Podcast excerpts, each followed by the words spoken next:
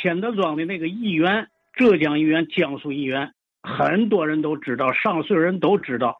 而且他当初千德庄有地名的，你比如说一元钱，一元钱卧铺、一元钱食品店，最早还有一元钱百货店。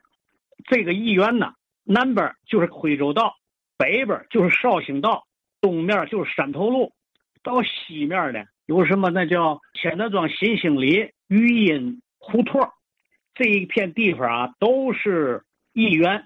靠近山头路那个地方是浙江义园，当时啊，浙江义园有很大的一个大院子，院子里都是平房，后头呢有一个很大很大的房子，那个大房子后来就是那个百花影剧院，那个是义园浙江的老乡们祭奠死者亡灵的那么一个大礼堂吧，后来他改的影剧院，你比方在影剧院看电影、看戏，散了场。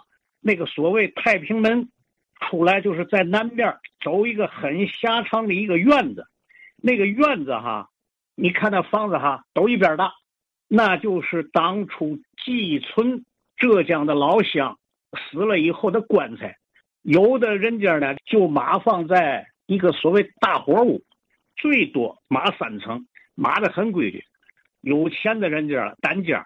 有的那一间屋里摆两口棺材，甚至有的摆三口棺材，两个婆或者是三个婆等等吧，都是单间那个价格不菲。义园的那个大院子就到了徽州道上了，他那门口就在正南。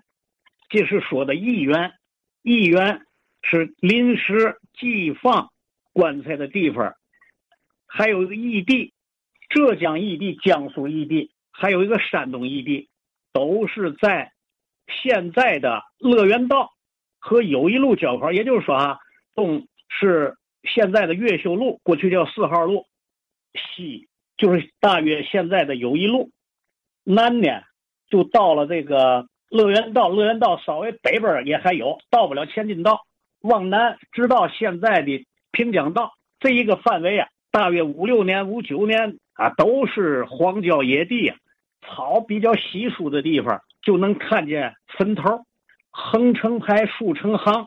这个地方叫浙江义地。这个义地是干嘛用的？就是他交不起义元继承棺材的那个负担，所以呢，就临时埋在这儿，也叫入土为安。行了，将来骑着走；不行，就埋在那儿了。这个浙江义地啊，那点地方是我们的乐园，摆马子，摆老贺。逮蛐蛐，还有一带着一帮人上那干嘛呢？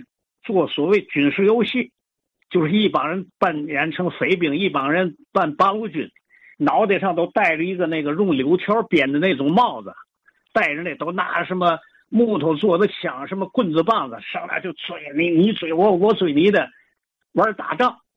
曾经有过哈，跑着跑着，窟窿一下子踩到那个风窟窿里的那那个经历，里头都是水。哎，吓得不轻，赶紧拔腿就跑。当时我们在那玩的范围啊，大约是四号路和友谊路这一带，三号路白云路，二号路龙广东路，一号路隆昌路。在隆昌路呢，有好多那种废弃的那种烧砖的窑，以那为碉堡，以那为山头，就玩这个。浙江义地和江苏义地，就是我刚说的大致范围。乐园道、平江道。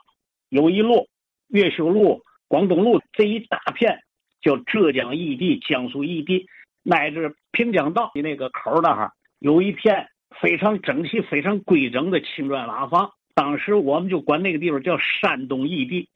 到五八年修尖山公园的时候，大量的坟地就都平了。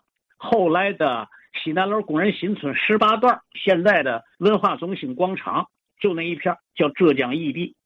还有在现在那个越秀路和乐园道交口的东北的方向，那有一个小范围的一片坟墓，有围墙，规格就高了。汉白玉的石碑上头都镶着一个相片我看见过的相片都是西服扎着领带那种的很讲究的西服，戴个领花，戴着高高的那种礼帽。我们那是小时候管那地方叫洋人坟。嗯，杨世山先生说这一片呢是，江苏、浙江、山东啊，异地啊，这一片是今天的银河广场吧？啊，还有个下沉广场，我记得那儿哈，有个地下商业街，哎，哎，那片变化多大？你看看啊，异地过去天津卫可不少啊，过去以前不天津好多会馆嘛，山东会馆、山西会馆、广东会馆、江苏会馆。有会馆的同乡会，基本都配套有一块自己的异地，就像广东山庄，对吧？那不就是广东的异地吗？呃，这样的地名啊，叫异地，这很难留存下来，对吧？它影响房价，房地产商也不干。叫山庄，哎，这听着倒还行，比较中性，是吧？呃，留下来了。其余好多块异地都在哪儿？这个说不清了啊。可能有老先生还听说过，呃。您可以联系我啊，我的电话幺六六零二六七五三三一，咱是不放过任何一个啊有可能挖掘延续话题的机会。